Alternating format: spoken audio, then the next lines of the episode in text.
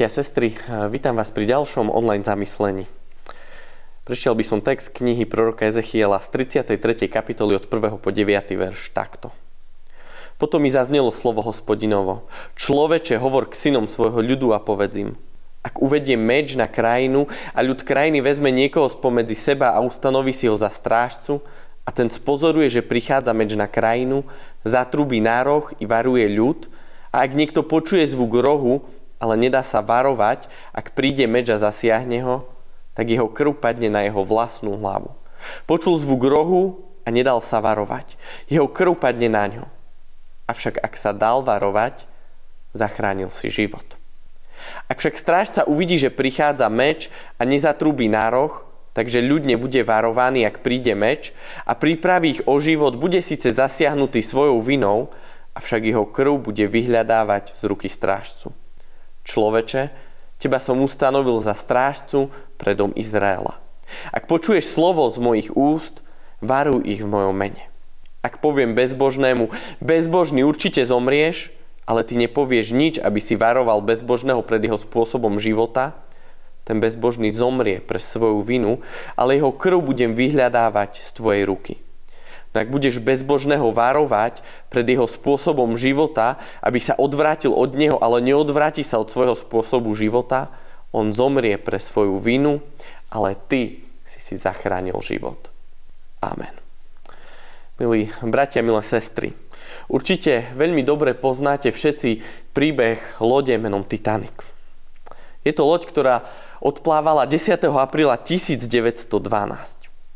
O deň neskôr bolo aj jej smerom odoslaných 7 varovných správ o ľadovcoch na jej kurze.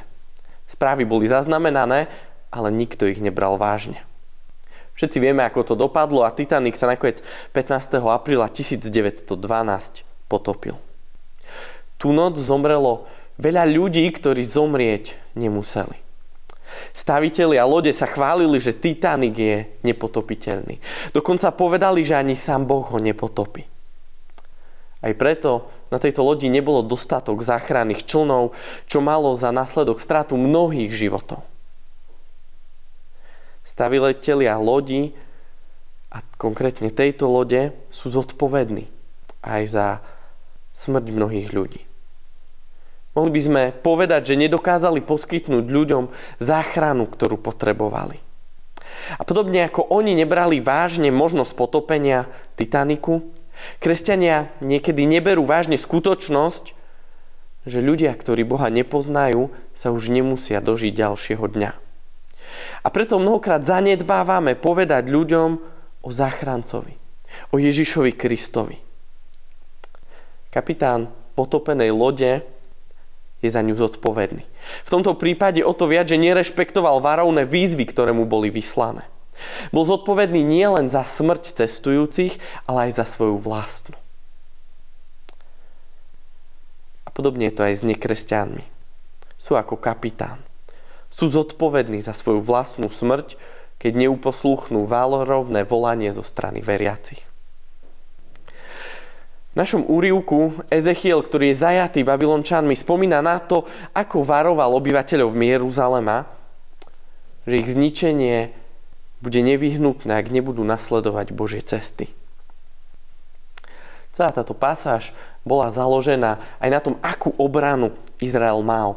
Aký systém používal, aké múry a veže boli postavené, ako na nich boli aj rozmiestnení vojaci a hliadky, ktoré strážili.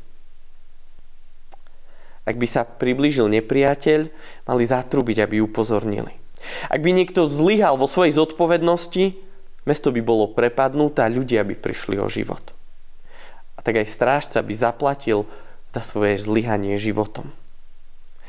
Aj tento text nás chce naučiť niekoľko dôležitých lekcií. Hneď tá prvá nás učí o tom, že sme zodpovední za svoje vlastné činy počujeme, alebo sme niekedy v živote počuli varovanie, že odmenou za hriech je smrť, potom by sme na toto varovanie mali reflektovať svojou odpoveďou a prijať dar väčšiného života, ktorý máme v Kristovi. Ak nepríjmeme varovanie, ak pre nás nebude dôležité, zomrieme za svoje hriechy. List rímským v 14. kapitole hovorí, akože som živý, hovorí pán, každé koleno bude kľakať predo mnou a každý jazyk bude vyznávať Boha. Tak teda každý z nás Bohu vydá počet za seba. Každý z nás sa musí zodpovedať za to, čo v svojom živote učinil. Zodpovedať sa za hriechy, ktoré sme napáchali. Keď nepoznáme Ježiša Krista ako svojho spasiteľa, kto bude ten, ktorý zaplatí za naše hriechy? Odpoveď je jednoduchá. Budeme to my sami a zaplatíme svojim vlastným životom. Je tu však dobrá správa pre tých, ktorí Krista poznajú. Pretože On za nich už zaplatil. Zomrel na kríži, aby sme mali väčší život. Keď príjmeme Ježiša Krista ako svojho spasiteľa, potom naša krv už nie je na našich rukách, ale na rukách Ježiša, ktoré boli pribité na kríž. Existuje veľa ľudí, ktorým sa nepáči predstava, že by sa mali zodpovedať Bohu. Pravdou vie, že nám sa to páčiť nemusí, ale je to tak.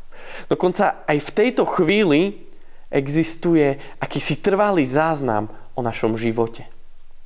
V zjaveniach v 20. kapitole v 12. verši sa píše Videl som mŕtvych, veľkých i malých, stali pred trónom a knihy sa otvorili. Aj iná kniha, kniha života sa otvorila a mŕtvi boli súdení podľa zápisov v knihách podľa svojich skutkov. Každý z nás sa teda bude pred Bohom zodpovedať za svoje činy. Ak sme neuposluchli varovné volania, neprijali Krista, potom je naša krv na našich vlastných rukách.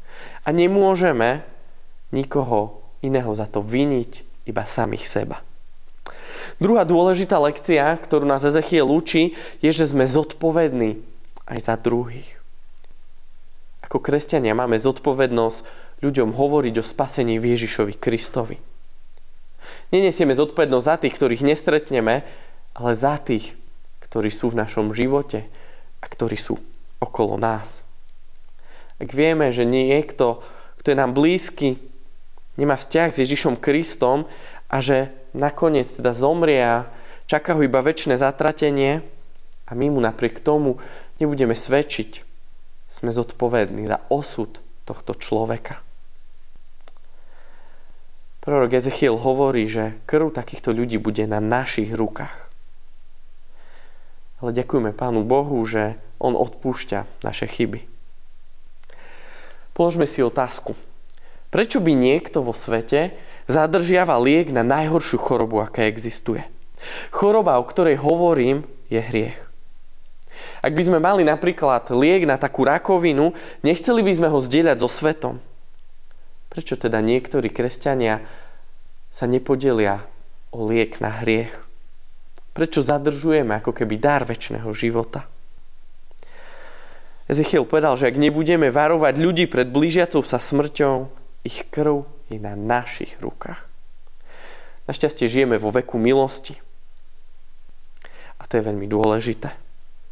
Úmyselné nepovedanie osobe o Kristovi je naozaj niečo, čo je potom naša vina. Našťastie pre veriacich Ježiš vzal na seba hriech keď zomrel na kríži. Zamysleli ste sa niekedy nad tým, že každý neúspech v našom živote, každé prekročenie Božej vôle, ako keby sme mu opäť zatlkali klince hlbšie do rúk a nôh.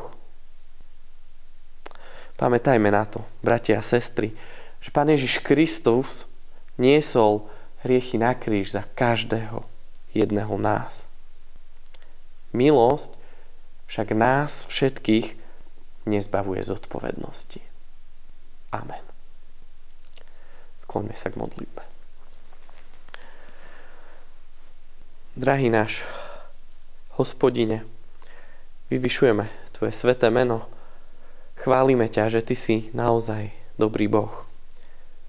Chválime ťa za to, že si nám dal svojho syna a nášho pána spasiteľa Ježiša Krista, aby nás zachránil.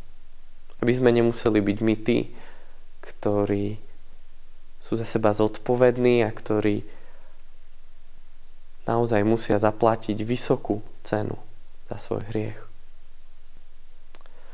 Ďakujeme, že správa o tom, že Pán Ježiš Kristus za nás zomrel na kríži, je niečo, čo zmenilo dejiny a niečo, čo mení životy ľudí aj v 21. storočí.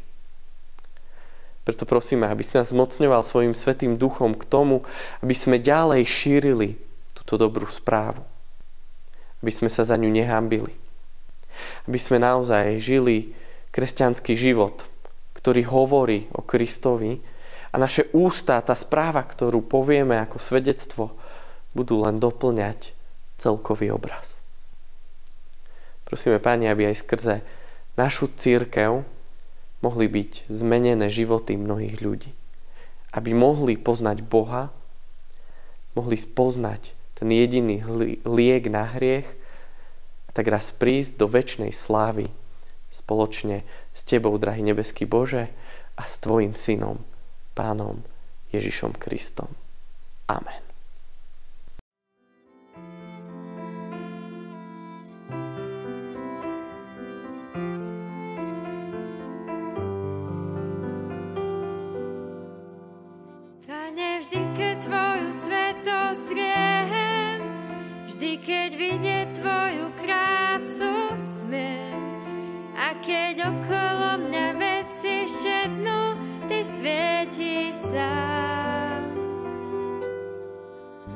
Keď ma dotyk tvojho srdca teší a keď lásku moju vôľu meníš a keď okolo mňa veci šednú, ty svietiš sám.